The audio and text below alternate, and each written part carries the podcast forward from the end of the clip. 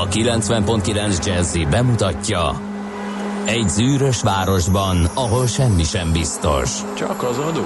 Mondom semmi.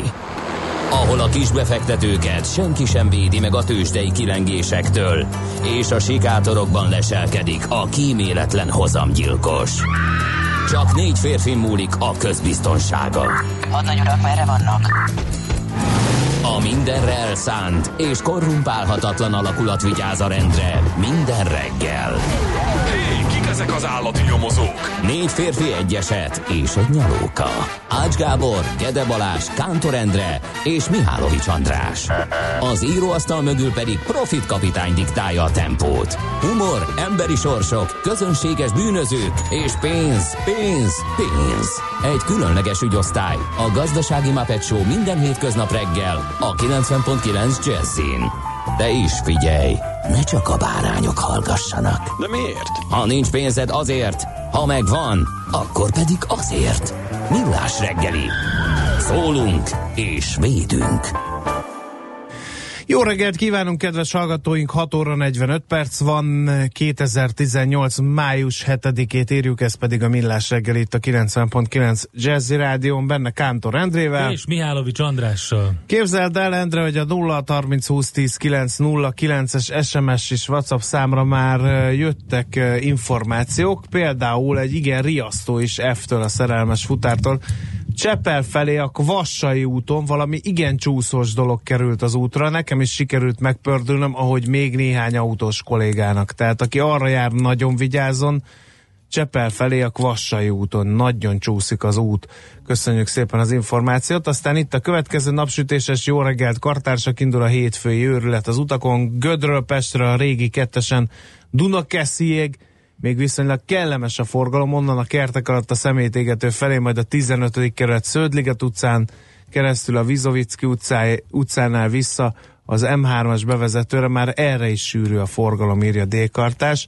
Aztán egy másik hallgató, hogy a múlt héten írta Angliából egy hallgató, hogy milyen necces volt két munkanap millás nélkül, na most visszanyel a viszonyal a fagyi Early Spring Bank Holiday feltett lábakkal hallgatlak titeket 5.45-től Igen. írja Matek Déler. Abszolút, teljesen jogos, megértem, igaza van. Úgyhogy Mind, mindig mindenkinek, hogy béke mindig, legyen. nem Igen. mindig, hát most van igaza. Na, No, két, mint említettem, május 7-e van, és akkor Kisztihánd a Gizella nevű Tök érdekes, hallgatóinknak. én meg voltam róla győződve, hogy tudom, hogy eh, honnan származik ez a név, de most utána néztem, és eh, nem egyértelmű, hogy az ó felnémet gizál, ami zálog és biztosíték jelentésű, vagy az ótörök güzel, ami szépséges jelentés, hogy onnan származik. Én Biztos, hogy másodikat- nem ótörök. Másodikra Biztos, gondoltam. hogy nem. Hát Miért biztos? István királynak a felesége, Ó, az hát az, Gizella volt, és az, ő nyugatról jött, nem jó, keletről. az, de, a, de a név származása az lehet ótörök.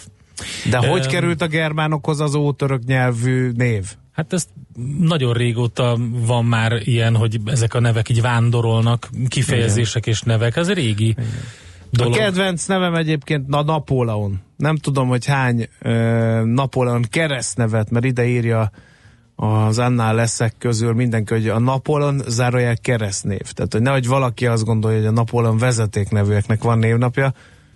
Figyelj. Kántor Napóleon, Nekem tetszik, és a Bendegúz is tetszik, ugyanúgy akkor úgy lenne Kántor, Napóleon, Bendegúz. Bendegúz, a Bendegúz a mondák szerint a Attilának volt az apja. Igen. Attila Hun király apja. Úgyhogy Bendegúz névnap is van. Igen. Aztán az asztma világnapján felhívnánk a figyelmet erre a kellemetlen eh, betegségre, és eh, hát sok egészséget kívánunk annak a, a vagy azoknak az embereknek, akik sajnos az asztmával küzdenek, érintett vagyok itt család, nem én, hanem családi körben is van olyan, aki, aki asztmás, bizony nem könnyű nekik, hogy ide hollózzak egy uh, filmidézetet is. Igen. Aztán nézzük, mi, Mi történt? történt, május 7-én. A világban 1950-ben ezen a napon nyitották meg a Ferihegyi Nemzetközi Repülőteret. Én azt hittem, hogy ilyen régebbi, de nyilván most kiderült számomra, hogy a Ferihegyi Nemzetközi Repülőtér az nem annyira régi. Az a kérdés, hogy aki korábban mondjuk a 40-es években e, jött repülővel Magyarországra, az hol landolt? Budaörsön. Hm? Lehet, akkor nem, nem tudom. Különböző, várjál? Kis repülőterek voltak, meg ilyen füvesek. Budaörs, ez lehet, hogy volt. Ez nehéz. De arra Ferihegy felé is volt valami, lehet, hogy akkor ott mellette volt valami, és akkor elkészült a nagy nemzetközi. És az megvan, hogy öt nemzetközi repülőterünk van? Nem csak a Liszt Ferenc van? Nem. A legnagyobb persze a Liszt Ferenc nemzetközi repülőtér, de még ezen kívül a Debreceni, a Győri, a Hévízi és a Pécs-Pogányi is nemzetközi repülőtér. Úgyhogy vannak nyilvános repülőterek, ez a Fertőszent Miklós, a Nyíregyházi és a Siófoki, és természetesen vannak katonai repülőterek, meg egy rakat nem. Figyelj a kategóriára. Nem nyilvános repülőterek, és ide tartozik például a Budaörsi. Hmm. Na mindegy, szóval így van ez, akkor Isten éltesse tehát a Ferihegyi Nemzetközi Repülőteret születésnapja alkalmából. Aztán 1952 egy Geoffrey W.A. Dahmer nevezetű úriember elsőként publikálta a modern számítógépek alapját jelentő integrált áramkörök koncepcióját. Ez még csak koncepció volt, uh-huh. de már publikálta. Aztán 1954 az észak-vietnámi DMBM... Várjál, várjál, várjál, várjál. Bocs, arra már meg itt modern számító integrált áramkörök, aha, mert a az nagyon érdekes, hogy magát azt, hogy kompjúter, ezt a kifejezést, ezt mire használták, mielőtt a számítógép megszületett, a kompjúter az egy személy volt. Ők voltak azok az emberek, akik számításokat végeztek, különböző eszközök segítségével, például abakuszok segítségével, de egészen más módon. Például a Bletchley Parkban, ugye a híres ugye a kódfejtő bizony. üzem, egy, egyik üzemben, és ők maguk voltak a kompjúterek, ezek az emberek. Tehát az a kifejezés, hogy komputer először egy személyre vonatkozott, és azért csodálkoztam 52, tehát ez is egy háborús vívmány. Valamikor a 40-es évek közepén pontosan a kódfejtő tevékenységnek köszönhetően többen kezdtek el azon dolgozni, hogy olyan gépeket gyártsanak, amik különböző komoly számításokat gyorsan el tudnak végezni. No, akkor pipa? Pipa, mehetünk. Um, 1954 Észak-Vietnám, Dien Bien Phu kapitulál, ezzel gyakorlatilag Igen. a vietnámi Meleg hadsereg nap volt. Kisöprűzte a franciákat Indokínából, és akkor nem sejtették, hogy pár évtized múlva ugyanezt meg kell tenniük az amerikaiakkal. Úgyhogy a vietnámi azon népek egyike, amely rövid időn belül két nagyhatalmat is nagyon csúnyán elagyabugyált egy ilyen helyi konfliktusban és mindkét konfliktusban oroszlán szerepet játszott egy Vo Nguyen Giap nevezetű tábornok.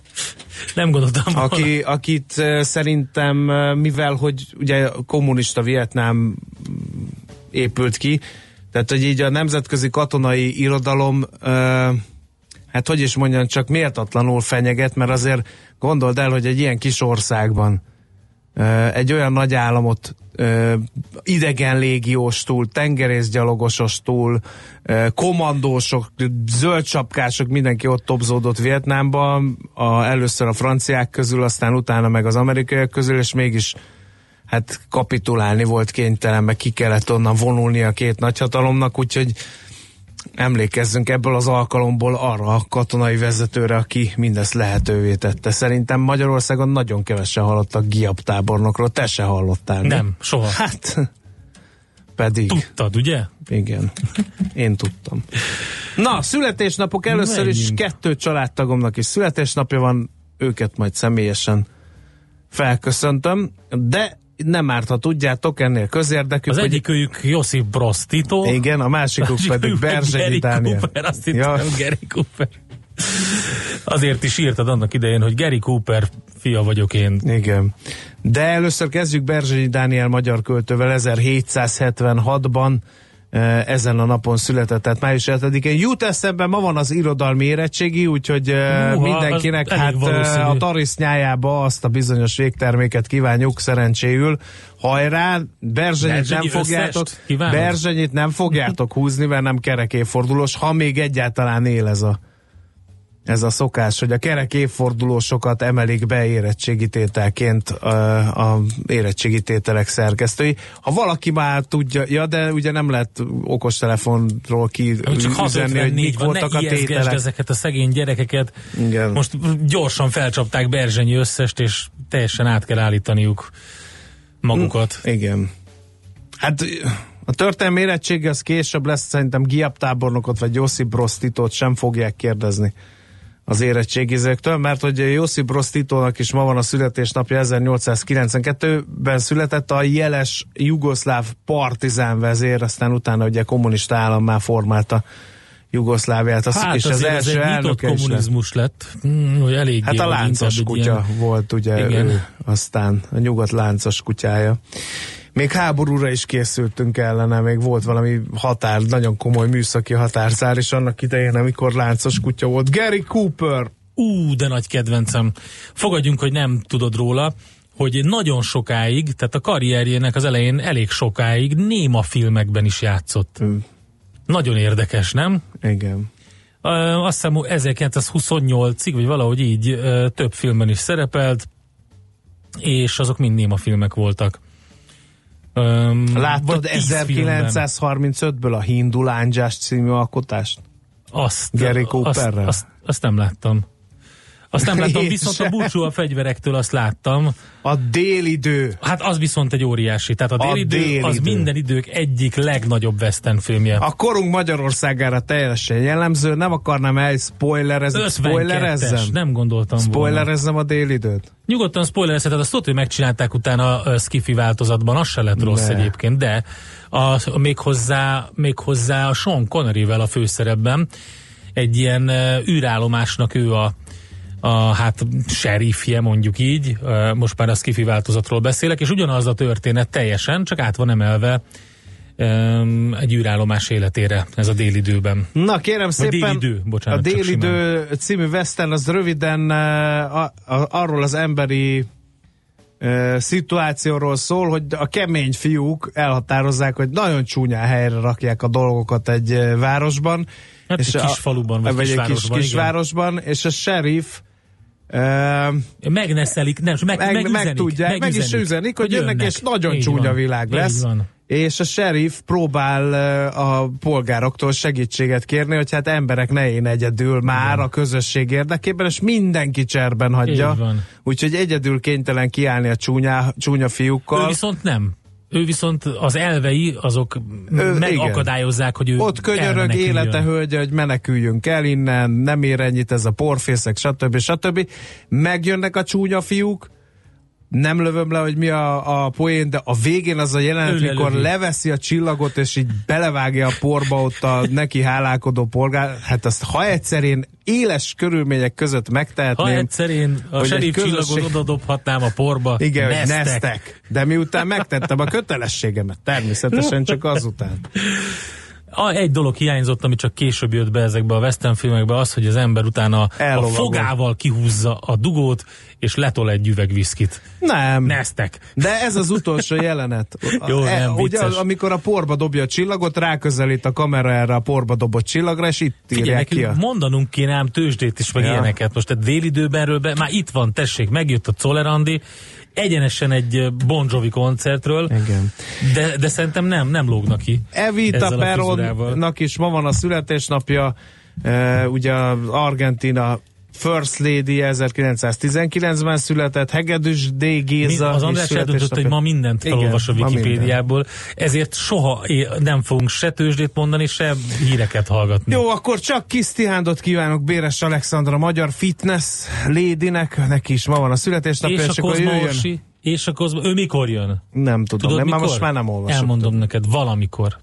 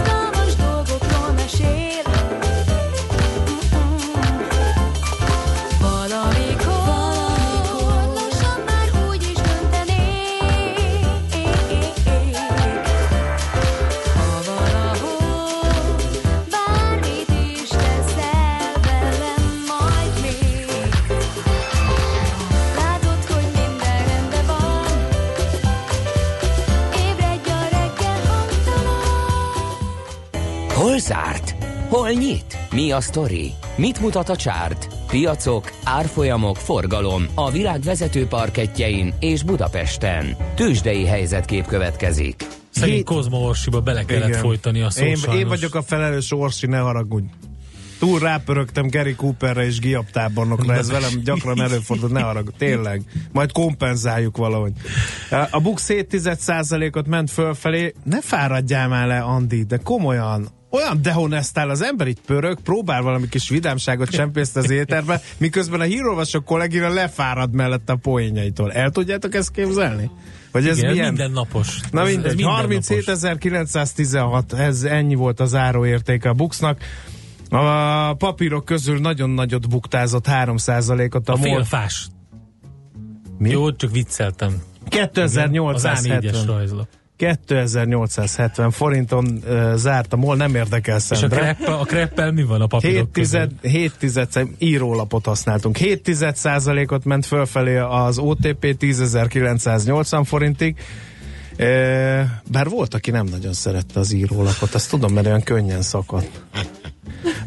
A Telekom a stagnált 453 forinton, és fél százalékot ment föl, lefelé a Richter. E, 5360. Föl leliftezett, de aztán végül lefelé ment. Én nem Fél tudom elmondani így Amerikát, tehát sokat mondtuk, hogy az Apple, az Apple, az Apple, és tessék, majdnem 4 lett a vége, 183 dollár 85 centen zárt, de szépen erősödött a Google is, több mint két, eh, 2,4 százalékkal, és a GE is 1,2 százalékkal. Hát egy boldog és vidám nap volt a pénteki, 1,4 százalékos plusz a Dow Jonesban, 1,7 a Nasdaq-en és 1,3 az S&P 500-asban. Azt mondja, hogy London és Frankfurt is nagyon jól zárt, 1% körüli pluszban. Hongkong ezt lereagálja nagyjából, fél százalékos pluszban van, de Japánban mínuszokat látunk, bár nem túl nagy, de 0,1 százalékos mínuszban a Nikkei 225-ös. Így indul a mai nap. Tősdei helyzetkép hangzott el a Millás reggeliben. És most jön Czoller a legfrissebb információkkal, hírekkel, utána pedig lapszemle helyett jövünk vissza ébresztő témánkkal. Mi, és uh, Brückner Gergőt hívjuk majd, mert András, Tudom én miért hívjuk? Tudom, mert szabadulnak a szem- rossz hitelektől a bankok. Bizony, hát ezt nekem kell elmondani? Na jó, elmondtam. Műsorunkban termék megjelenítést hallhattak. Rég volt már a reggeli, és messze még a nap vége. Érzed, hogy nem bírod ki némi információ kalória nélkül? Ne csüggedj! Az Uzsonna Kamat, a millás reggeli délutáni pénzügyi betevője minden munkanapon délután 4 órakor várja a profitra éhezőket. Hazai és nemzetközi piacok, egy csipeki vállalati hír, megfűszerezve a legfontosabb eseményekkel. Uzsonna Kamat, hogy senki ne maradjon profit éhes. Reklám. Európa egyik legkülönlegesebb ingatlan fejlesztése Magyarországon valósul meg. Budapest nyugati kapujában egy teljesen új városka épül, a Tópark, ahol mindaz megtalálható, ami Budapestből hiányzik. Az emberek számára élhető tér, hatalmas zöld felületek, de ugyanakkor nyüzsgő belváros. Mi ott leszünk a legek fejlesztésén. Május 9-én a Millás reggeli kiköltözik a Tóparkba. Mindenkit várunk, aki szeretne találkozni velünk, aki kíváncsi arra, hogy hogyan épül fel egy város, vagy aki szeretné megnézni a nyár végén már költözhető lakásokat. Május 9-e, Tópark, Millás reggeli. A május újra a Best Buy díj jegyében telik a Toyotánál. A svájci Iszertias intézet független Best Buy fogyasztói felmérése szerint ma Magyarországon a Toyota személyautó a legjobb választás árérték arányban.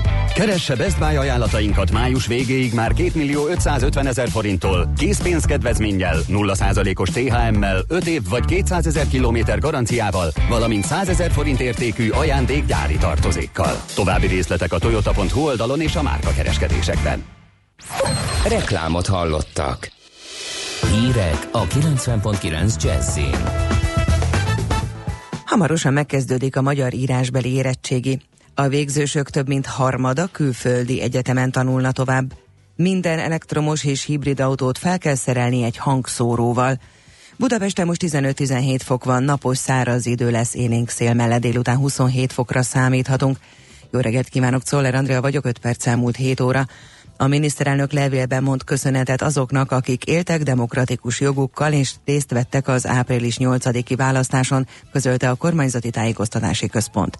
A küldeményt a külhoni magyarok és azok a Magyarországon élő állampolgárok kapják meg, akik korábban hozzájárultak ahhoz, hogy a kormány kapcsolatot tartson velük. Ma a magyar nyelv és irodalom írásbelikkel folytatódnak az érettségi vizsgák. A diákok emelt és középszinten adnak számot tudásukról országszerte. A vizsgák mindkét szinten 240 percig tartanak. Az írásbeli vizsgákat május 28-áig, az emelt szintű szóbeli vizsgákat június 7-e és 14-e, a középszintű szóbeliket pedig június 18-a és 29-e között tartják. Az érettségizők közül mintegy 73.400 végzős középiskolás ebben a vizsgai időszakban te- teheti le az úgynevezett rendes érettségit. A végzősök több mint harmada külföldi egyetemen tanulna tovább. Ezzel szembesültek a tanárok több vezető budapesti és vidéki gimnáziumban, olvasható a népszavában. A legtehetségesebb diákok közül sokan már a világ legjobb felsőoktatási intézményeiben, például Oxfordban vagy Cambridgeben kezdik a következő tanévet. Egy friss felmérés szerint folyamatosan emelkedik a magyar hallgatók száma a brit, német és osztrák egyetemeken. A becslések alapján már több mint 13 ezeren tanulnak külföldön, írja az eduline.hu. Kiugró mértékben nőtt a gázolajfogyasztás. A NAV adatai szerint az első negyedévben 6,5%-kal bővült a hazai kutak gázolaj forgalma a megelőző év hasonló időszakához képest. Az emelkedés mértéke utoljára a 2014-es 13, illetve a rákövetkező esztendő 16%-ával volt nagyobb a mostaninál, írja a népszava. A közlekedők benzin iránti kereslete ugyanakkor 4,3%-os emelkedéssel az utóbbi 5 év legalacsonyabb értéke. A cikk azt is hozzáteszi, a folyamatos áremelkedés érzet ellenére számítások szerint az üzemanyagot az első negyedév során közel 2%-kal olcsóbban mérték a hazai kutakon, mint 2017 ugyanezen időszakában. 2019. júliusától minden Európában újonnan eladott elektromos és hibrid autót egy hangszóróval is fel kell szerelni. A The Guardian beszámolója szerint a 20 mérföld per óra, vagyis kb. 32 km per óra sebesség alatt közlekedő járművek úgynevezett fehér zajt fognak hallatni a hangszóróból, ami nem csak az utasokat nem zavarja majd, de a járókelők, kerékpárosok számára is könnyen felismerhetővé teszik a járművet, a már most forgalomban lévő kocsiknak 2021-ig kell az extrát beszereltetniük. A felmérések szerint ugyanis a hangtalanul suhanó kocsik esetében 40%-kal nagyobb az esély arra, hogy eltűnnek, elütnek egy kerékpárost vagy gyalogost, mert az nem hallotta a járművet közlekedni. A CIA élére jelölt Gina Haspel vissza akart lépni, mert részt vett a terrorizmussal a kínzásos kihallgatási programjában, közölte internetes oldalán a The Washington Post című lap. Az újság meg nem nevezett kormányzati forrásokra hivatkozva azt írta, Gina Haspel jelezte a Fehérháznak, szívesen visszalépne a jelöltségtől, mert így nem kellene elmennie a szerdán tartandó szenátusi meghallgatásra, az amerikai elnök a múlt hónapban jelölte Haspelt a CIA élére, mivel elődje Mike Pompeo külügyminiszter lett. Jelölése azonban vitát kavart. Már 33 éve a CIA munkatársa többnyire fedett ügynökként ke- tevékenykedett, és a kínzásos kihallgatási programban játszott szerepe miatt egyes törvényhozók azonnal fenntartásaikat fogalmazták meg kinevezése miatt. Budapest térségében ma sok napsütésre derült időre számíthatunk, száraz idő lesz csapadék nélkül. A szél azonban megélénkül, időnként erős lökések is lehetnek. A legmagasabb hőmérséklet délután 22 és 27 fok között alakul. A hírszerkesztőt Szoller Andrát hallották, friss hírek legközelebb fél óra múlva. Budapest legfrissebb közlekedési hírei a 90.9 Jazzin a City Taxi Dispécsejétől. Jó reggelt kívánok a kedves hallgatóknak! Akik most a városban közlekednek, tapasztalhatják, hogy még nincs jelentős forgalom, bár egyre többen vannak az utakon, jól lehet haladni. A városba tartók közül, akik az M1 közös szakaszán, az M2-esen, valamint az átmármosan érkeznek, számíthatnak több autóra, de még jelentős forgalom nincsen. Balesetről nem kaptunk hét, viszont a kollégáim jelezték, hogy trafifaxot állítanak fel a 6. kerületben a Bajza utcában. Köszönöm a figyelmüket, további balesetmentes közlekedést kívánok! A hírek után már is folytatódik a millás reggeli, itt a 90.9 jazz Következő műsorunkban termék megjelenítést hallhatnak. A reggeli rohanásban könnyű szemtől szembe kerülni egy túl szépnek tűnő ajánlattal. Az eredmény... Krétával körberajzolt tetemes összeg. A tethelyen a gazdasági helyszínelők, a ravasz, az agy és két füles csésze és fejvállalakzat.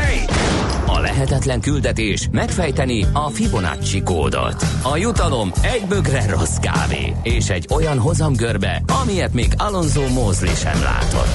Millás reggeli, a 90.9 Jazzy Rádió gazdasági mapetsója. Vigyázat! Van rá engedélyünk! 7 óra 10 perc, a jó reggelt kívánunk, folytatjuk a millás reggelit itt a 90.9 Jazzy Rádión.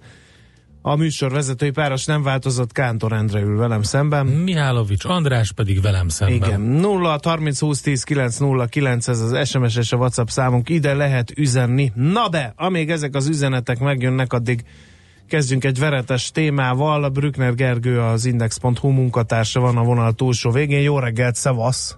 Jó reggelt, sziasztok! Írtál, hogy szabadulnak a rossz hiteleiktől a bankok. Hogyan lehet ezt egyáltalán megtenni? Leírják veszteségként, és?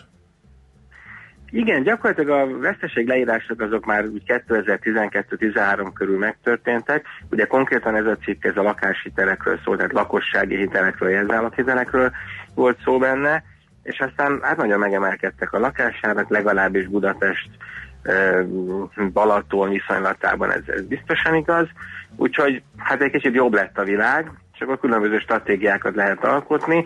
Az egyik az, hogy valaki maga bíbelődik az egyedi megállapodásokkal, úgy látja, hogy javulnak a visszafizetések, végül is a korábbi céltartalékképzéshez képest akár nyereség is képződik, de mm, azáltal, hogy jobbak lettek a a, eleve nagyobb a jövedelme a lakosságnak, tehát több a visszafizetési képesség, ezáltal a piaca is kialakult ezeknek a rossz hiteleknek, el lehet már adni őket csomagban, tehát össze lehet fűzni egy csomó NPL-t, ez a nem teljesítő hiteleknek a rövidítése, és el lehet adni erre szakosodott követeléskezelőknek. És én leginkább arról írtam most, hogy ez a piac ez hogy alakul, milyen tranzakciók voltak, kicsit arról is, hogy milyenek várhatóak, meg hát megpróbáltam azt megnézni, hogy az ügyfél szempontjából mi történik ilyenkor.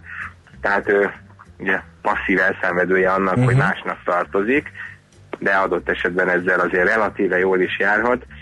Ugye egy, hát egy ilyen fontos disclaimer vagy figyelmeztetés, hogy azért általában azzal, hogyha nem fizetjük a hitelünket, azzal ugye nagyon rosszul lehet járni, mert akkor mindenféle késedelmi kamat, extra költség is ráterhelődik erre a tartozásra, viszont szokott lenni azért olykor-olykor olyan, olyan ö, szituáció is, hogy az, aki már olcsóbban jutott hozzá ez a követeléshez, az egy kedvező ajánlatot ö, tesz a, a rossz adósnak, ha ő mondjuk 30%-on vette meg a tartozást, akkor hát azzal is boldog, hogyha az 50%-át visszafizeti az adós. Tehát olykor olyan események is vannak ezen a piacon, hogy pusztán azáltal, hogy a bank eladta egy követeléskezelőnek a mi tartozásunkat, azzal jobban járunk, mert ő megelégszik egy kisebb összeg visszafizetésére. Uh-huh. Uh, kik a vevők? Maguk a, a, a rosszadós ügyfelek lehetnek általában, vagy, vagy jönnek a kilakoltatások? Hát ugye ezek, ezek már a, a, a, a, so- sokfelé ágazik a történet. Hogyha ha nem kapunk ilyen, mondjuk rosszadósként nem kapunk egy ilyen kedvező ajánlatot, és továbbra sem tudjuk fizetni a mondjuk egy, egy restruktúrált, tehát egy új fizetési rendszer alapján kínált hitelt mondjuk a következéskezelőnek, vagy mondjuk a banknak, akkor bizony a kilakoltatás is elképzelhető. Ugye pusztán azzal, hogy, hogy fölmentek mondjuk akár 50-60 százalékkal is Budapesten a lakásárak, hát egy árverésen is sokkal jobb helyzetben van a, a bank vagy a követeléskezelő, hiszen hát jobban bízhat abba, hogy egy amúgy nagyon elfajult hitel is térül, mert ha csak 10 millióért tudta eladni, akkor hát az kevésbé volt attraktív ahhoz képest, hogyha mondjuk 15-16 millióért tudja eladni, hát még olyan összeget Ez, ez, ez azért lehet fontos, mert ez egy nagyon veszélyes szituáció.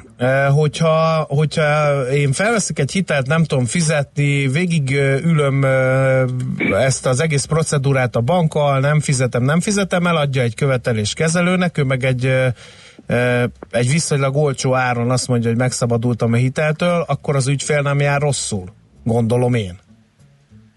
Lehet ilyen is, tehát ez, ez is elképzelhető, tehát az, akinek olyan nagyon-nagyon sok plusz teher még nem ö, rakódott rá a, a hitelére, és azt mondja mondjuk a követeléskezelő, hogy azon az észak-magyarországi kis településen, ahol ebből lakás lett, ebből a hitelből, ott nem nagyon bízik abban, hogy, hogy, hogy lesz piaca annak a lakásnak, nem szeretné elárvereztetni, vagy nem szeretné ugye végrehajtani első körben a lakást, mert fél attól, hogy az árveréssel sem lenne sikeres.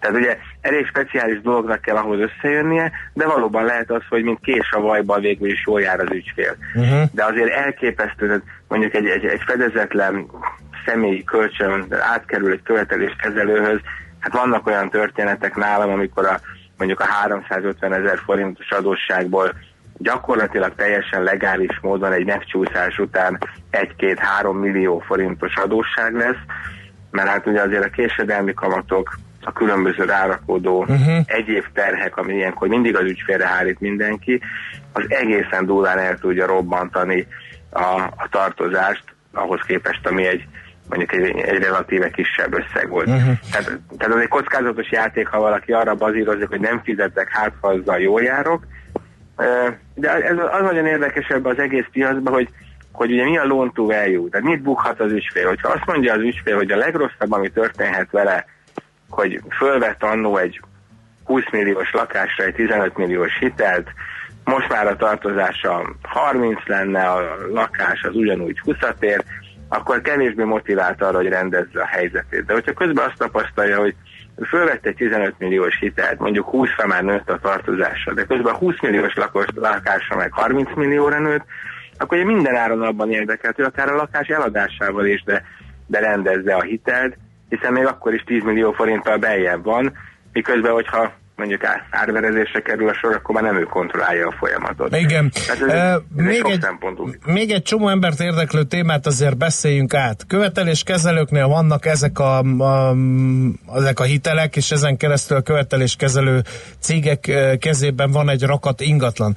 Nyilván vevői oldalon is felmerül a kérdés, hogy hogy lehet ezekhez hozzájutni. Lehet-e ezeken mondjuk hogy mondjam, jó értelemben véve e, nyerességet csinálni. Tehát olcsóbban lehet-e most ingatlanhoz hozzájutni így módon, vevőként, mintha mondjuk a szabad piacon. Vagy a piac rendbe tette ezt, mert felmentek az ingatlanárak, és piaci áron adják el a követeléskezelők is ezeket az ingatlanokat.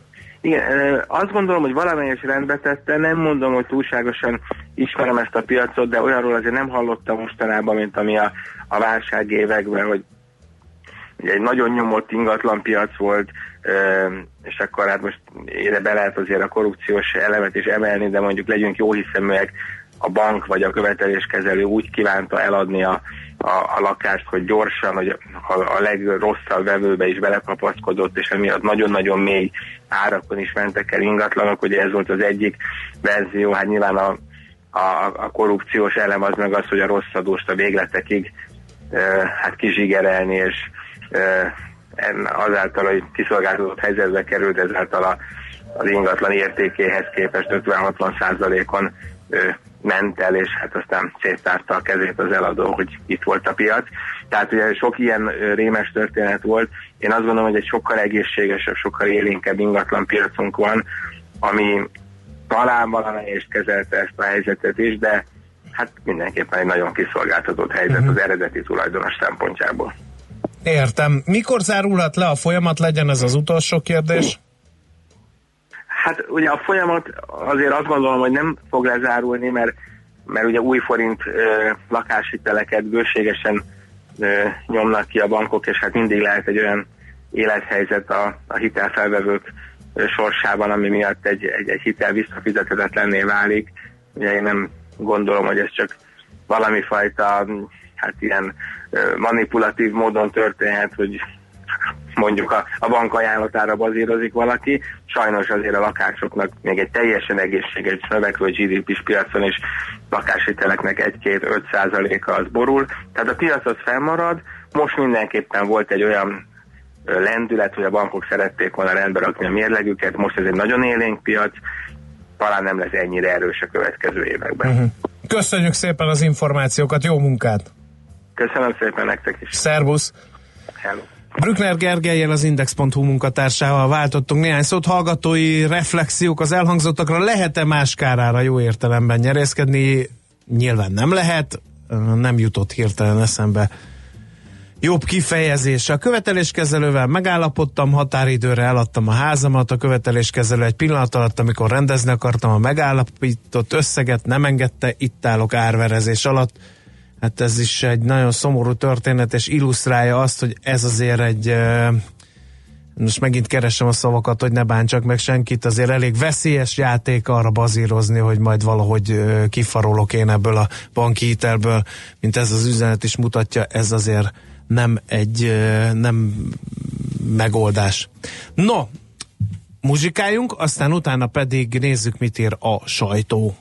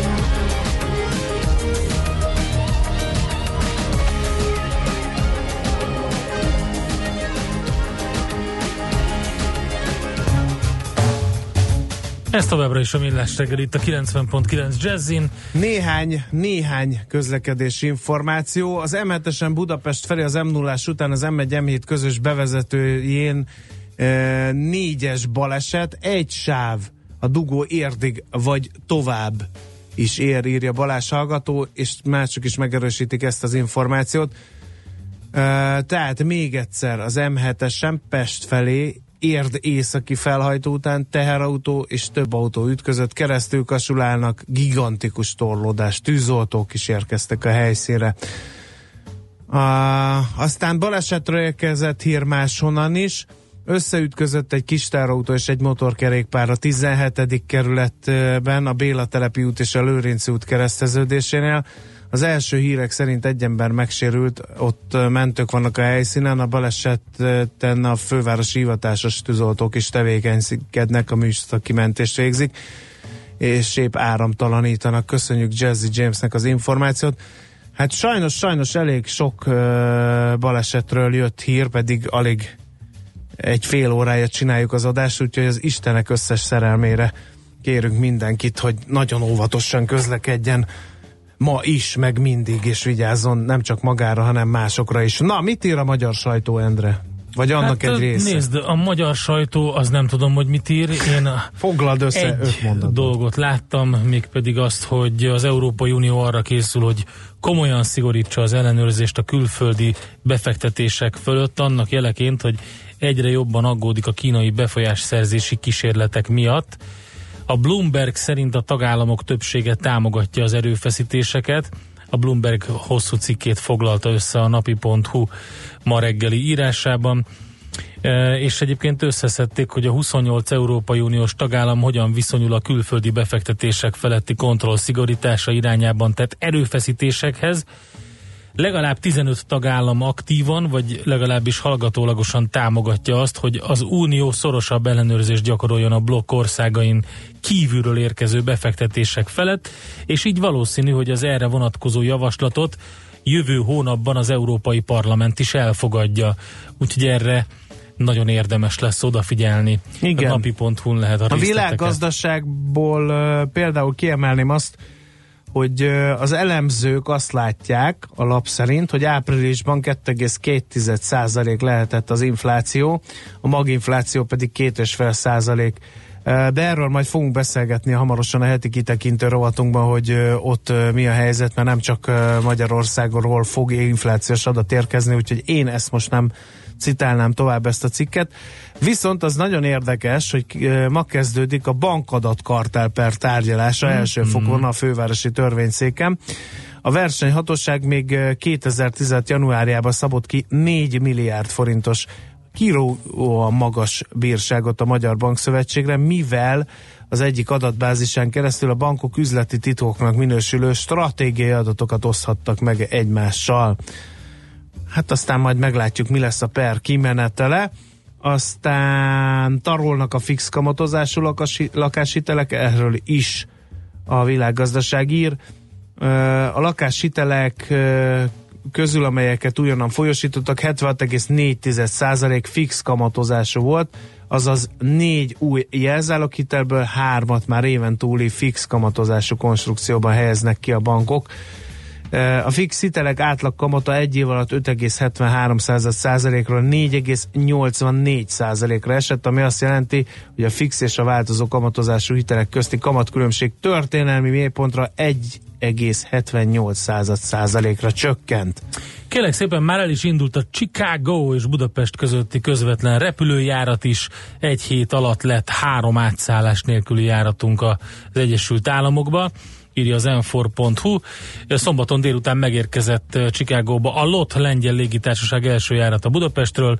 Az első közvetlen járat a város O'Hare nemzetközi repülőterén szinte egy időben szállt le azzal a felvonulással, amelyet a lengyel alkotmány ünnepe alkalmából rendeztek az utcákon. A lengyel légitársaságnak az ünnepi parádén résztvevő karavánautóján magyar trikolór is lobogott, és a felvonuláson részt vett többek között Bencsik Zita, Csikágói magyar főkonzul, valamint a helyi magyar szervezetek sok tagja. Úgyhogy Aztán népszava címlap, kicsi egészségügy. Egyre több házi orvos számol fel betegeinek néhány ezer forintos úgynevezett kényelmi díjat, ha indokolatlanul hívja ki őt a páciens. Ennek ellenére is, hogy elvileg nincs lehetősége erre, hiszen uh, Selmeci Kamil, az Alapellátó Orvosok Országos Szövetségének elnöke felhívta például a népszava olvasóinak figyelmét arra, hogy szükség esetén a beteget az otthonában is el kell látni a doktoroknak. Ezzel együtt azért érthető a házi orvosok törekvése, hiszen gyakori gond, hogy olyan beteghez kell kimenniük, aki el tudott volna menni a rendelésre. Ha valaki azzal telefonál a rendelőbe, hogy három napja fáj a torka, de nem szeretne órákat ülni a váróban, akkor azt szoktam mondani, fizet 3000 forint kényelmi díjat, vagy bejön a rendelőbe nyilatkozta egy névtelenséget kérő háziorvos. Vannak, akik úgy érvelnek, a kényelmi díj még mindig jobb, mint a zsebbe csúsztatott hálapénz. igen, hát hú, hú, hú, nehéz eldönteni, hogy ez hogy s mint, meg hogy egyáltalán ezért mi jár cserébe, ugye ilyenkor ezt nem lehet tudni, ez a szürke része a dolognak, hogy Igen. a fáj a torkom, doktor úr, kiírna-e egy pár napra, itt van 3000 forint, azért ez úgy elég gyanúsan hangzik. Igen. No, van-e még valamilyen? Nálam valami- nincs, én nem találtam. Én azt gondolom, hogy a játék az egy fontos dolog, homo ludens. A szerencse fia vagy? Esetleg a szerencse lánya? Hogy kiderüljön, másra nincs szükséged, mint a helyes válaszra. Játék következik. A helyes megfejtés beküldők között minden nap kisorsolunk egy egyfő részére szóló regisztrációt a Boszkoló Hotel Budapestben május 17-én megrendezésre kerülő fókuszban a kereskedelmi mérleg című konferenciára az esemény szervező HG Média csoport jóvoltából. Mai kérdésünk, mekkora volt az Egyesült Államok kereskedelmi mérlegének hiánya tavaly? A. 342 milliárd dollár, B. 487 milliárd dollár, vagy C. 566 milliárd dollár. A helyes megfejtéseket ma délután 16 óráig várjuk a játékkukac jazzy.hu e-mail címre. Kedvezzem ma neked a szerencse. Műsorunkban termék megjelenítést hallhattak. Rövid hírek a 90.9 Jazzin. Kedden teszik le esküjüket az áprilisi parlamenti választáson mandátumot szerzett képviselők az országgyűlésben. A ház alakuló ülésén az államfő negyedik alkalommal kéri fel kormányalakításra Orbán Viktort, a Fidesz-KDNP lista vezetőjét. Titkos szavazással megválasztják az országgyűlés elnökét, aki ezt követően szintén esküdt tesz. Az alaptörvény értelmében a parlament megalakulásával a kabinet ügyvezető kormányként gyakorolja hatáskörét. Nemzetközi szerződés kötelező hatáját azonban nem ismerheti el, rendeletet csak törvény felhatalmazása alapján halaszthatatlan esetben alkothat. Közben napvilágra kerültek az előző ciklus adatai. 2017-ben összesen 19 képviselő tartott némasági fogadalmat. Nem nyitotta szóra a száját a kormánypárti oldalon például Kubatov Gábor, Farkas Flórián és Mengyi Roland sem. De egy kukkot sem szólt Gyurcsány Ferenc sem, bár ő a Népszabadság bezárása óta bolykottálta az üléseket, írja a Blick. Voltak azonban, akik nagyon aktívak voltak, de közülük is kitűnik a kereszténydemokrata Rétmári Bence, aki 159 alkalommal szólalt fel, és majdnem 9 órán keresztül beszélt. Őt Lázár János és Mesterházi Attila követte, mindkettejüknek négy és fél órányi mondani valójuk volt. Új lovas túra útvonalak nyíltak a Pilisben. Mint egy 56 kilométernyi erdei lovas túra útvonalat jelöltek ki, és négy nyári istálót építettek, így már lóháton is kényelmesen bejárhatók a Visegrádi hegység legszebb részei, mondta Mészáros Péter, a Pilisi Parkerdő kommunikációs előadója a köztévében. Az istálók mindenütt a már meglévő erdei szálláshelyek mellett épültek, így hosszabb, többnapos túrák is tervezhetőek. Az útvonalakat azonban kifejezetten gyakorlott lovasoknak és lovas csoportoknak ajánlják. Immár negyedszer fogja letenni az elnöki hivatali esküt ma Vladimir Putyin. Újabb hat évre szóló beiktatásának napján a 65 éves Putyin előreláthatóan meg fogja nevezni az új orosz kormány miniszterelnökét, akinek jelöltségét az orosz parlament alsóháza kedden meg fogja vitatni. A várakozások szerint a miniszterelnök továbbra is Dmitri Medvegyev lesz, igaz, Piotr Tolstoy helyettes házelnök vasárnap óva intett a találgatásoktól, Putyin március 18-án a választásokon a hivatalos adatok szerint a leadott szavazatok csak nem 77%-át kapta meg. Budapest térségében ma sok napsütésre derült időre számíthatunk, száraz idő lesz csapadék nélkül, a szél azonban megélénkül, időnként erős lökések is lehetnek. A legmagasabb hőmérséklet délután 22 és 27 fok között alakul. A hírszerkesztőt Szóler Andrát hallották. Friss hírek legközelebb, fél óra múlva. Budapest legfrissebb közlekedési hírei, itt a 90.9 jazz Budapesten a 73-as trollibusz nem közlekedik járműhiba miatt. A 74-es trollibusz helyett a Károly körút, Asztória és a Vakok intézete között pótlóbusz közlekedik. A 76-os trollibusz helyett pedig a teljes vonalon pótlóbusz jár. Erős a forgalom a Váci úton befelé az Árpád úttól a Vizafogó utcáig, a Hűvösvölgyi úton és a Budakeszi úton befelé, valamint a Jászberény úton az Éles saroknál. Lezárják a Király utcát a Károly körútnál útépítés miatt. A forgalmat a Nagymező utcán az Andrási út felé, a Rumbas Sebestyén utcán keresztül pedig a Veselény utca felé terelik el. Pongrász Dániel, BKK Info. A hírek után már is folytatódik a millás reggeli, itt a 90.9 jazz Következő műsorunkban termék megjelenítést hallhatnak.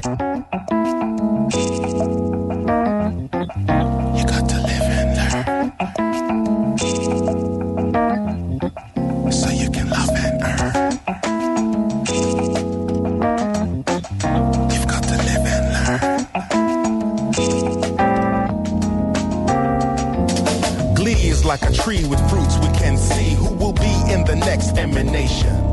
The strain of the game can disrupt your aim. We're not all the same in this nation. For all we possess, we end up with less when we stress over minor equations. You don't have to see or agree with me, but I feel we are one vibration. Yeah. You have to live and learn.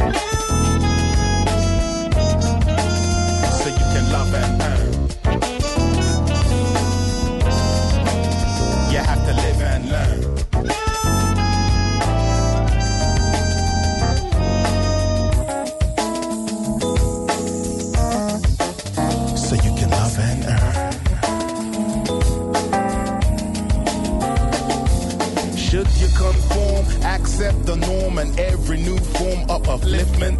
The twists and the turns of life cannot burn if you learn just where all your gifts went. The heart is one part, the soul cannot start without some new form of commitment. This life is a prize, and I recognize the importance we place on equipment. You hear me now?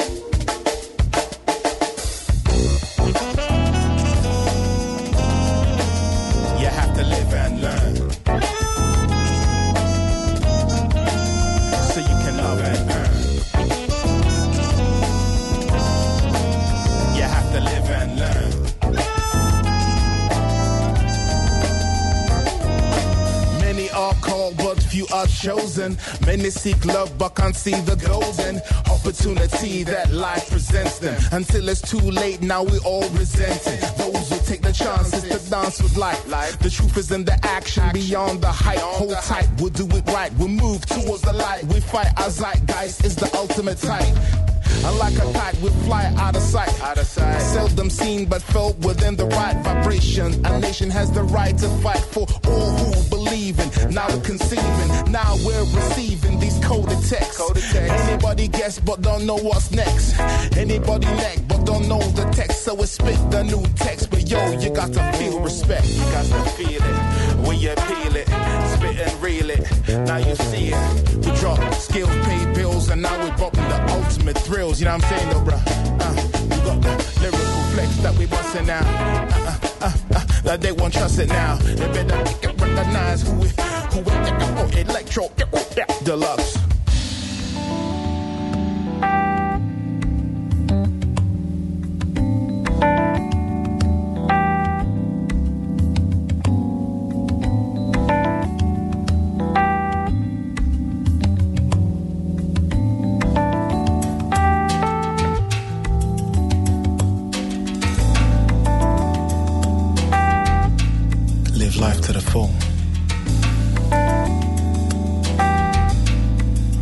Embrace you can embrace. We can learn from all aspects of our existence before we begin to chase. Those things that can seem to give us pleasure can sometimes bring a lot of pain. So I learned from the simple ones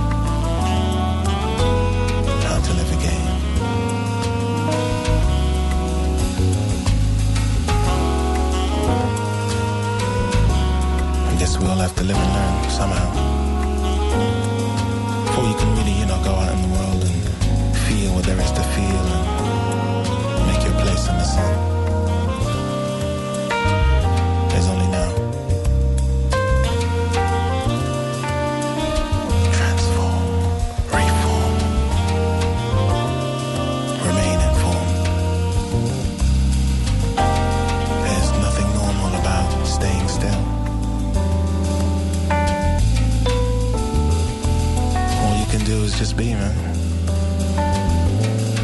It's easy for me.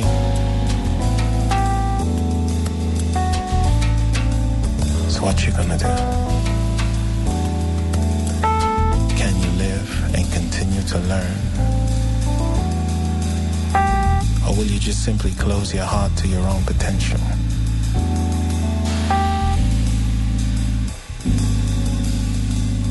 The future is now.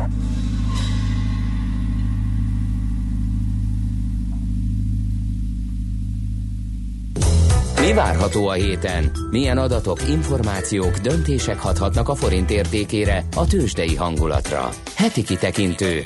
A millás reggeli szakértői előrejelzése a héten várható fontos eseményekről a piacok tükrében.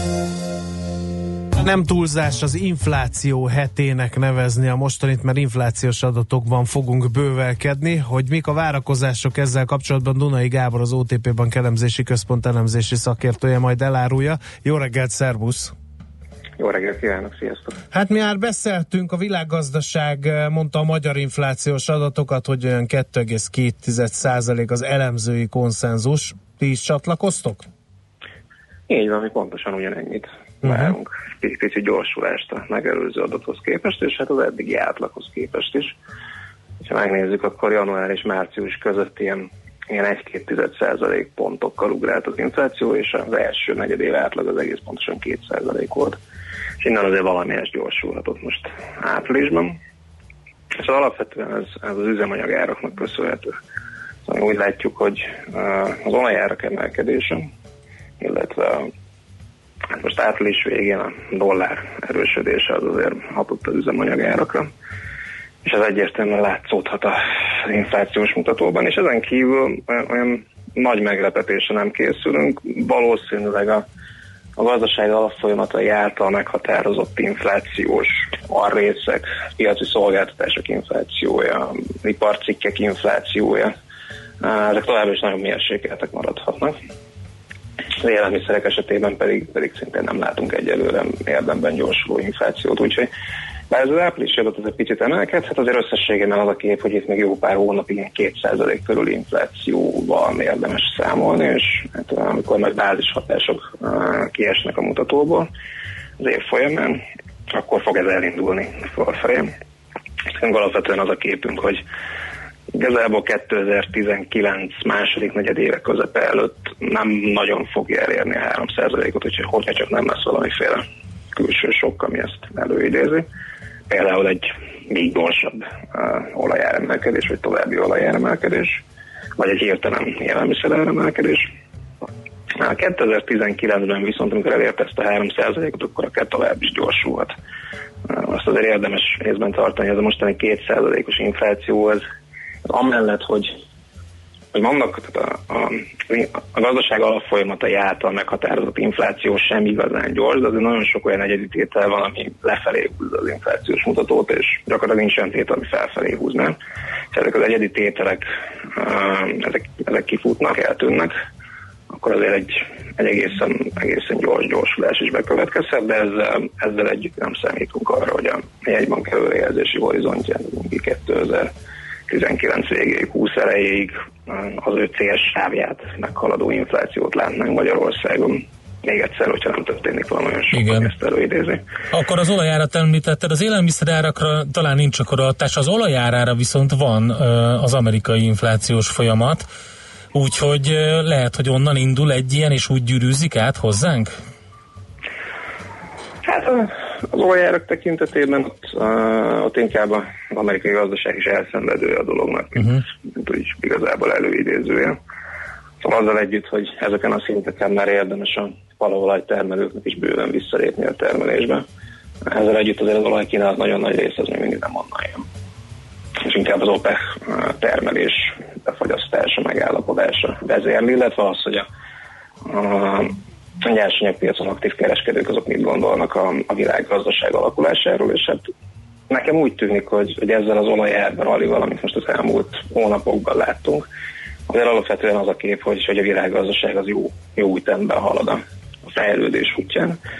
És ez, ez hoz magával egy, egy nyersanyag áremelkedést is. Ez az olajnál látványos, illetve hát azzal találkozunk első körben, hogy az üzemanyagokban azonnal megtűnt, megjelenik, de, de valószínűleg a többi nyersanyag esetében. És az élelmiszereknél egyelőre nem nagyon látható, de a többi energiár esetében is azért látszik az, hogy ezek, ezek felfelé mennek. Az Egyesült Államokban alapvetően nem, nem emiatt látjuk azt, hogy magasabb az infláció, ott a, ott a konjunktúra jóval előrébb tart, mint mondjuk Európában vagy akár mi esetünkben, ott már azért egy-két éve arról beszélhetünk, hogy nagyon érett növekedési szakaszban van a gazdaság, és inkább már a lefelé konyuló ága felé haladnak a gazdasági ciklusnak. ez egy inflációs nyomást is hoz magával, amit szintén egyedi tételek uh, tudnak lent tartani sokáig, például a, a nyersanyagár, a negatív nyersanyagár sok 2014-ben, illetve annak a kitartása vagy kifutása a következő években, de azért alapvetően hogy gyorsulgat az infláció, most már azért az látható, hogy két és fél százalékot várnak áprilisra a teljes mutató tekintetében, és hát a maginfláció és a volatilis tételektől a szűrt mutató is 2% fölött alakul hónapok óta és rendjében pedig emelkedik. Uh, úgyhogy Ez mi az egész, ez mit mond a Fednek? Tehát most akkor kicsit így mm, bedurvítanak, vagy, vagy, vagy, vagy agresszívebb lesz a politikájuk? de egyáltalán nem egyértelmű. Ha a, megnézzük a jegyzőkönyvét a múlt heti kamat döntődésnek, akkor abban pont az látszódik, hogy talán egy picit uh, kevésbé agresszív várakozásokat, politikát kommunikáltak, fogalmaztak meg, mint ami, ami, amire korábban a piac számított, és uh, és pontosan azt mondták, hogy ők szerintük a kockázatok egyrészt a növekedési, másrészt az inflációs pályával kapcsolatban kiegyensúlyozottak, ők nem látják azt, hogy itt bármiféle érdemi elduruló inflációs nyomás lenne, amire kamatemelésre reagálnia kell a jegybanknak. Miközben tényleg az látszódik, hogy, hogy az infláció az gyorsul, most már azért, bár mondjuk pénteken a legutóbbi, tehát az egész pici negatív meglepetést okozott, most a bérinfláció is így 2,7-2,8%-os magasságban van, és hogyha egy hosszabb távú uh, grafikonra ránézünk, akkor abban is látszódik valami gyorsulás. Mindig nem sok ez az érték, de azért látszódik, hogy elindult egy korábbi stagnálás után fölfelé. A gazdaság teljesítménye az, az várhatóan idén jó lesz, részben a az elfogadott adócsökkentéseknek részben az általános világgazdasági helyzetnek köszönhetően, úgyhogy ez olyan kevés dolog mutat afelé, hogy, hogy ez az infláció, ami az USA-ban most 2,5 százalék, az, az bármitől elkezdene magától csökkenni. Ezzel szemben a Fed egyáltalán nem mondta azt, hogy ő, hogy ő szeretne a korábbi beárazott ütemnél gyorsabban emelni, sőt, igazából inkább egy olyan üzenetet küldött, hogy lassan azért vége lehet ennek az emelési ciklusnak. Legalábbis szerintem ezt olvasták ki a piacon, hogy a beárazott kamatemelés pályája az kevésbé meredekké vált a, a, a közlemény megjelenése és a Fed kamat döntődése után, úgyhogy és ez mindenképpen érdekes lesz.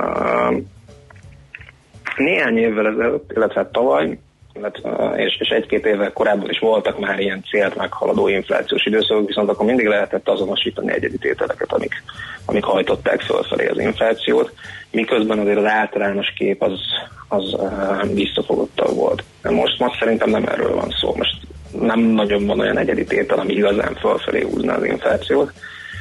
Olyanok vannak inkább ugyanúgy, mint ahogy Magyar, Magyarország esetében, és még inkább egy picit lefelé húzzák, fékezik. És mondjuk az alapfolyamatok azok talán még, a, még ennél a, a headline mutatónál jelzett számnál is erősebb inflációs nyomásról elrúkodnak. Úgyhogy erre, erre nem tudom, a piac rádöbben, vagy a piac azt elkezdi úgy interpretálni, hogy adott esetben a Fednek még a végén, hogy érdemben kamatot is kell emelni ahhoz, hogy mondjuk egy, egy ilyen kezdődő inflációs nyomást, inflációs spirált megtörjön, akkor abban azért lehetnek érdekes piaci következmények, akár még a dollár esetében is, ami, um, ami ugye most az elmúlt, elmúlt két hétben viszont sokat erősödött az euróval szemben. Oké, okay. Figyeljük akkor ezeket, nagyon szépen köszönjük nektek, szép napot, jó munkát! Köszönöm szépen, sziasztok! Szervusz, Dunai Gáborral beszélgettünk az OTP Bank elemzési központjának elemzési szakértőjével. Heti kitekintő rovatunk hangzott el. Mire érdemes odafigyelni a héten? Mi elmondjuk.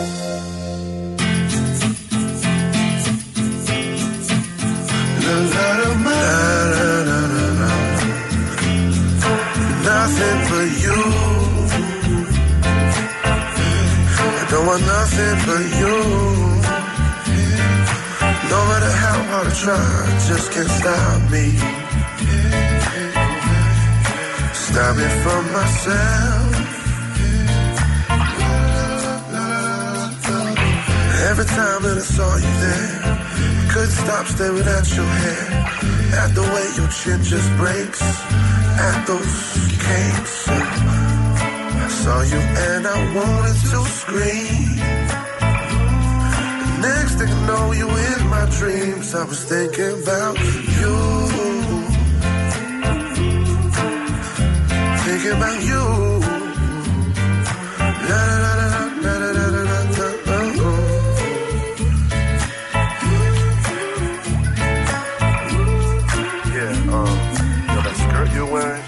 kind of put me in a daze. I'm, with, I'm not sure if uh, if you could wear that a little more often. I'd be okay with that. That's what I'm trying to say. Baby. Tell me, baby, is there something you're missing? Something that I can do for you. If you can make that happen for me, you know, we can make something happen for us. You know? For you. Nothing but you.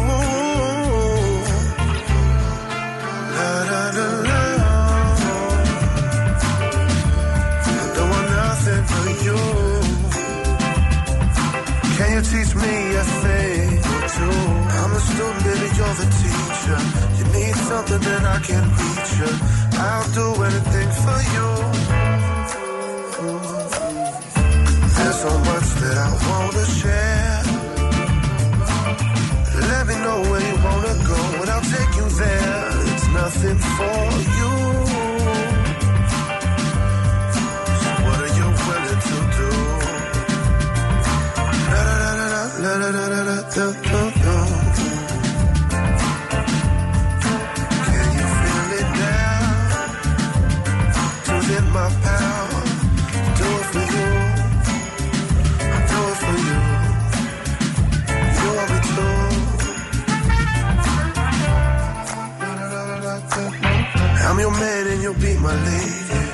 You tell me what you do for me. We should both wild out and feel crazy. That's how it should be. I haven't felt that way in so long. But I'm glad I met you through this song.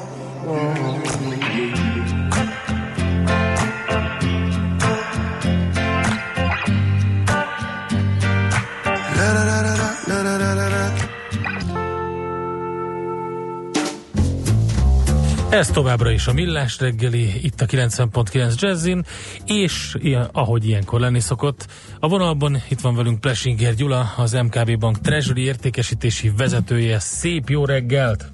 Jó reggelt kívánok, sziasztok! Na nézzük ezt a dollárt, talán ez az egyik legizgalmasabb mostanság. Hát az egyik, vagy talán a legizgalmasabb történet itt a devizapiacokon az elmúlt, elmúlt egy-két hétben. Erőre kapott a zöldhasú, és, és nagyon szépen teljesített most már gyakorlatilag minden, minden devizával szemben. Amit én itt a mozgásával kapcsolatban az elmúlt pár kereskedési nap tapasztalatai alapján kiemelnék, az az, hogyha egészen konkrétan a pénteki napot nézzük, kijött egy amerikai gazdasági adat a munkaerőpiac állapotáról, ami a vártnál egy picit gyengébb volt, ami korábban, és a korábban alatt mondjuk az elmúlt egy esztendőt értem, amikor a dollár, uh, dollárt azért eléggé elnáspángolták a, a befektetők, akkor egy, egy kiváló ok lett volna dollár eladásra, és hát pont az ellenkezője történt. A piac tudomásul vette, hogy ez az adat egy picit a vártnál gyengébb lett, de semmiféle olyan hatás nem gyakorolt a várakozásokra, hogy mondjuk egy, egy júniusi FED kamatemelés az megkérdőjeleződött volna, és ennek megfelelően keresztül tudott nézni a piac ezen a, a, a vártnál enyhén gyengébb adaton, és a dollár ilyen körülmények között is erősödni tudott. Ez ugye csak egy tünet a millió közül, amit a, a, piacon figyelni szoktunk, de egy gyenge adatra, vagy egy vártnál gyengébb adatra történő erősödés szerintem egy fontos jelzés azzal kapcsolatban, hogy a bizalom kezd újraépülni a dollár tekintetében. És hogyha ugye euró-dollár viszonylatban nézzük a, a, a dollár mozgását, akkor még ugye az amerikai oldalhoz hozzá tudjuk tenni az egyenletnek a, a, az európai lábát is, ott pedig egy picit, picit mérséklődik az optimizmus. Az elmúlt időszakban ugye az európai adatok vártnál gyengébbek voltak, múlt héten például a kiskereskedelmi adatok okoztak némi csalódást, és ez azért fontos, mert az elmúlt egy évben az euróvásárlások mögött rejlő egyik fő ok, az az volt, hogy a piac meg volt győződve arról, hogy idén szeptemberben leáll a LKB mennyiségi lazítási programja, és hát ez az elmúlt hetek, egy-két hónap makrogazdasági adatai alapján ez most már egyáltalán nem annyira biztos, és ez egy súlyos csapás az euró árfolyamára nézve, tehát én arra számítanék, hogy itt a dollár erő azért a következő néhány kereskedési napban, talán egy-két hétben még, még folytatódhat.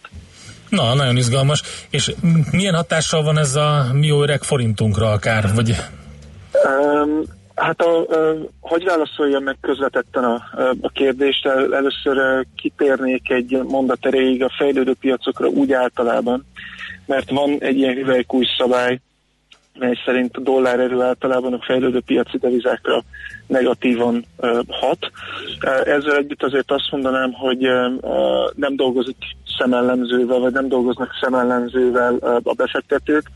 Főleg azok a fejlődő piaci devizák szenvedtek, rubel, török líra, vagy talán nem tudom, el- első alkalommal ejtem ki a számon itt a műsorban az argentin pezót, ahol azért komoly belső problémák vannak. Zárójelbe jegyezni meg tényleg csak érdekesség kedvéért, hogy a Argentinában az elmúlt egy hétben háromszor volt kamatemelés, és már 40%-on van az alapkamat. Hogy De jó a, Isten! A, a, hát uh, mondjuk ehhez társul egy 20% fölötti infláció Aha, is. aha.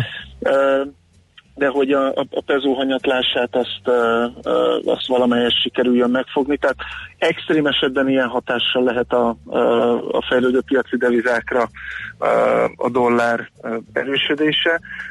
Azért forint tekintetében sokkal mérsékeltebb a hatás. Az, hogy a dollár forint az fölfele megy, az azt gondolom, hogy törvényszerű és, és elvárható, de ami például érdekes volt forint mozgás tekintetében, hogy uh, az euróforint dimenzióban volt tapasztalható forint gyengülés, ez azt gondolom, hogy indokolatlan. Tehát az euróval szemben a forintnak nem kell gyengülnie csak azért, mert a dollár erősödik. Uh, Ezzel a véleménnyel uh, nagyon sok hazai befektető szerintem egyet is tudott érteni. Azt tapasztaltuk, hogy uh, ami az ügyfél megbízásokból eredő forgalom itt a napi működésünkben az ugrásszerűen megnőtt múlt héten, és uh, nyilván uh, a magyar bankszektorban másút is ez volt tapasztalható, és ez meg is fogta a forint gyengülését az euróval szemben. Tehát én azt gondolom, hogy ezt a dollár erősödési hullámot a mi forintunk, argentin pezó ide, török líra oda, mi forintunk az könnyedén fogja lenni. Nézzük akkor egy kicsit a fontot, az is izgalmas, hiszen így érdekes hírek érkeznek, erősödget szépen a, azoknak a tábor, akik azt mondják, hogy hát valójában ez így jól el lesz kursolva ez a Brexit történet. Hát igen, igazándiból az, az, az, elmúlt hónapokban, de talán azt gondolom, hogy egy évben is tapasztalható volt, hogy így a brexit kapcsolatos pessimizmus ez mérséklődött. Sőt, itt az elmúlt azt mondanám, hogy két hónapban a piac kezdett eh, arra pozíciónál lódni, ilyen csúnyán kifejezve meg a elnézést, hogy eh, eh, májusban még kamatemelés is jöhet Angliában. Ugye csütörtökön esedékes a következő kamat döntő ülés. Hát nagyon úgy néz ki, hogy az elmúlt időszak makroadatai alapján ez a kamatemelés ez csúszhat, tehát eh, a font elmúlt pár kereskedési nap tapasztalható gyengülés az pontosan emiatt, vagy ennek volt köszönhető, hogy kiárazódtak a kamatemelési várakozások, illetve úgy néz ki, hogy eh, for a belpolitikai pite is Brexit-tel kapcsolatban Angliában. Ugye múlt héten eh, eh, Theresa May ugye a saját kabinetje szólította sarokban a, Brexit tárgyalások kapcsán, tehát megint csak nőtt a politikai bizonytalanság plusz mérséklődött a, a, az optimizmus a magasabb brit kamatokkal kapcsolatban, és hát ez lecsapódott némi fontgyengülésben. Ugye a választóvíz az csütörtök lesz, tehát a font iránt érdeklődők szemüket majd a jegybank döntésére vessék, fordítsák. Addig is az én várakozásom az, hogy inkább, inkább gyengécskébb fontot fogunk látni. Oké, okay, Gyula, nagyon szépen köszönjük, szép napot neked, jó munkát, és akkor ö, meglátjuk, hogy hogy alakulnak ezek a folyamatok. Így legyen, köszönöm szépen, szép napot nektek is. Plesinger Gyulával beszélgettünk, az MKB Bank Treasury értékesítési vezetőjével. Uh, Hát jön Czoller Andi, és a legfrissebb hírek, információk is jönnek. Aztán, mivel hétfő van, adóvilág rovatunkkal jövünk vissza. Grönlandra látogatunk először, majd Gerendi Zoltán, a BDO Magyarország ügyvezetője, adótanácsadó partnere mondja el, hogy mit kell tudni az országról gazdasági adózási szempontból, aztán dr. Feledi Botont külpolitikai szakértő számol be arról, hogy egyáltalán milyen szituációban van Grönland geopolitikailag. Ez tehát a következő nagyjából fél óra zanzája.